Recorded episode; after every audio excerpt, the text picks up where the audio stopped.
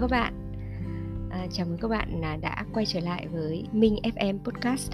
Và trong tập podcast ngày hôm nay, à, Minh xin được giới thiệu với các bạn bài phỏng vấn chị à, Nguyễn Kim Oanh. à, Không biết là nghe tên à, tác giả Nguyễn Kim Oanh thì các bạn nghĩ tới những cuốn sách nào rồi?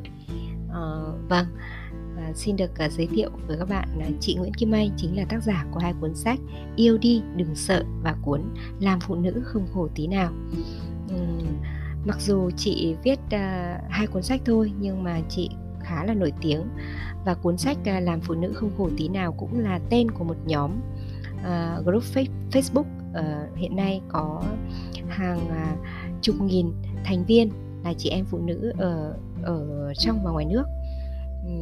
Với vai trò là admin thì chị Kim Oanh vừa đồng hành vừa lắng nghe các câu chuyện của các chị em, đồng thời cũng đưa ra những cái góc nhìn, những cái tư vấn của chị, và đôi khi là những cái lời gợi ý, những cách um, giải, giải quyết vấn đề để giúp cho chị em có thể tìm ra được cho mình những cái um, cách hành xử, hoặc là những cái suy nghĩ, những cái tư duy uh, như là một uh, lời giải, bài toán cho những khúc mắc, những cái băn khoăn của bản thân trong cuộc sống, uh, cả với mối quan hệ gia đình cũng như là mối quan hệ với người yêu.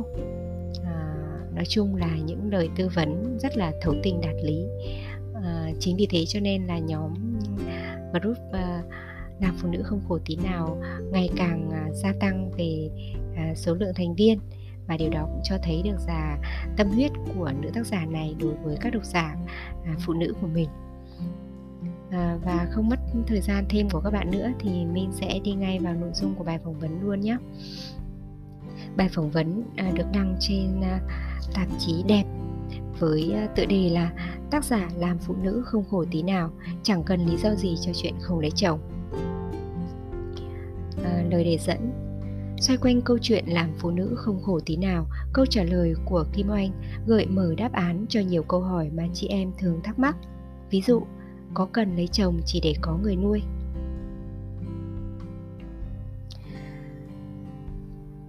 Thưa chị, gần đây thì có một bộ phim là Little Women.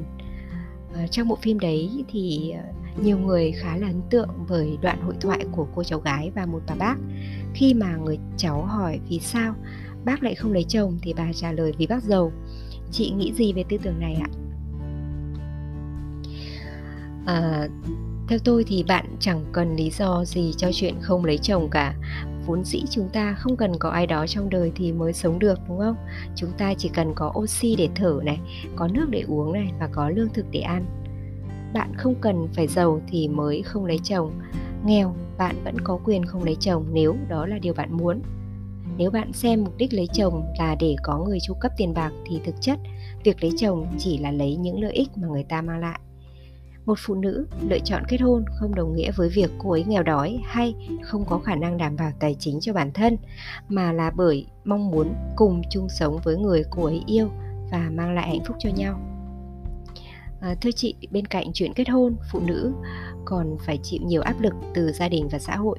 Vậy làm thế nào để các chị em cũng có thể giống như chị, tự tin nói rằng là làm phụ nữ không khổ tí nào? Tôi nghĩ mình nhận ra điều đó là bởi tôi chăm đi, chăm quan sát và chăm trò chuyện. Tôi rất thích nói chuyện và lắng nghe tâm sự của những người tôi gặp. Bởi với người lạ thì chúng ta thường ít định kiến, à, ít phán xét và áp đặt hơn là đối với người thân. Và điều tôi rút ra được từ những cuộc gặp gỡ ấy chính là tư duy khác nhau sẽ tạo nên những số phận khác nhau. Việc được thụ hưởng sự giáo dục tử tế trong cách suy nghĩ, cách định nghĩa về cuộc sống quan trọng không kém giáo dục trí tuệ.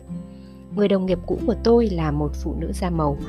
Cô đã ly dị với người chồng nghiện ngập và một mình nuôi ba đứa con, trong đó có một đứa con bị tự kỷ. Mặc dù vậy thì cô vẫn luôn tích cực và lạc quan. Cô ấy học được điều này từ người bố làm nông của mình.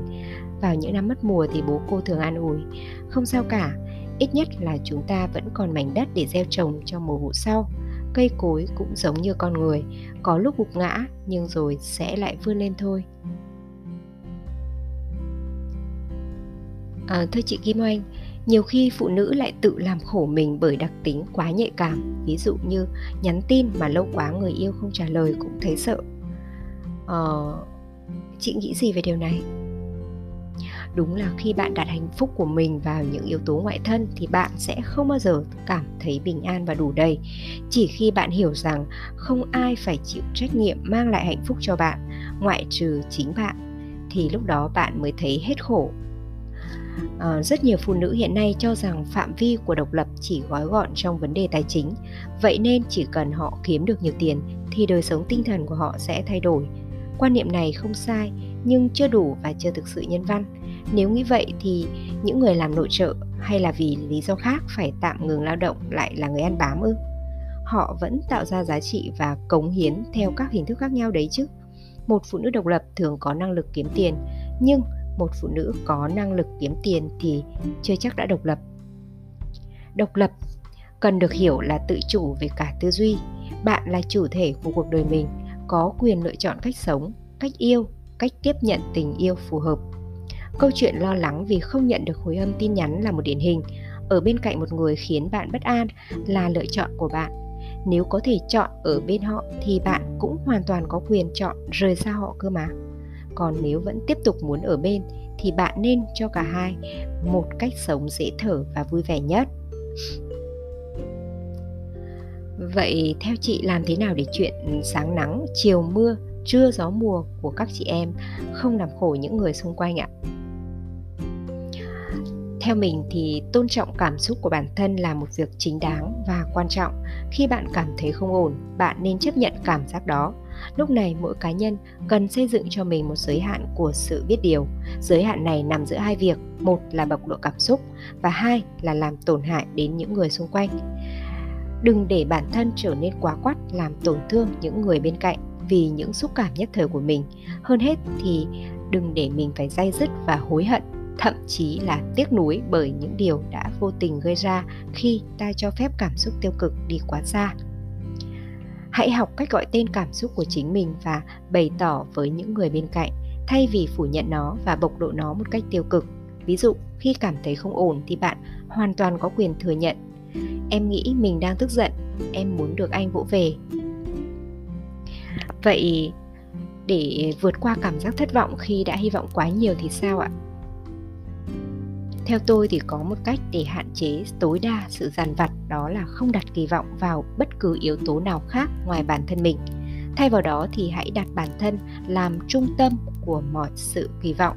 Ví dụ như thay vì nghĩ hạnh phúc của tôi là có một người chồng yêu chiều này, hạnh phúc của tôi là con cái thành đạt này, hoặc là hạnh phúc của tôi là công việc suôn sẻ thuận lợi, thì tại sao bạn không nghĩ rằng hạnh phúc của tôi là trở thành một người vợ vui vẻ, hạnh phúc của tôi là nuôi dạy nên những đứa con thành đạt, hạnh phúc của tôi là một người tạo ra những thành quả ấn tượng trong công việc.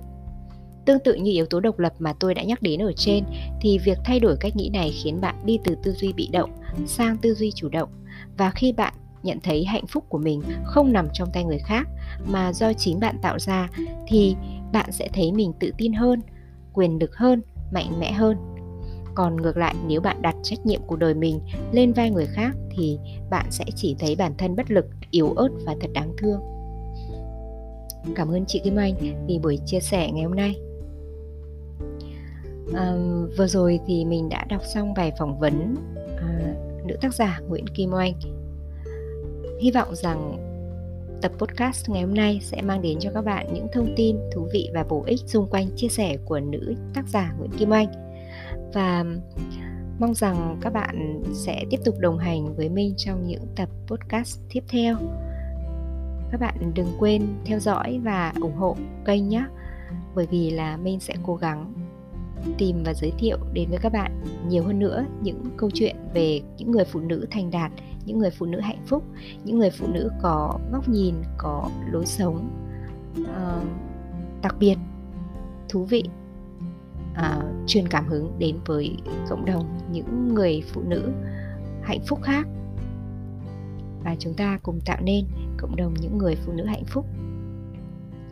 Đến đây thì tập podcast xin được tạm dừng. Cảm ơn các bạn đã lắng nghe. Xin chào và hẹn gặp lại trong những tập podcast tiếp theo.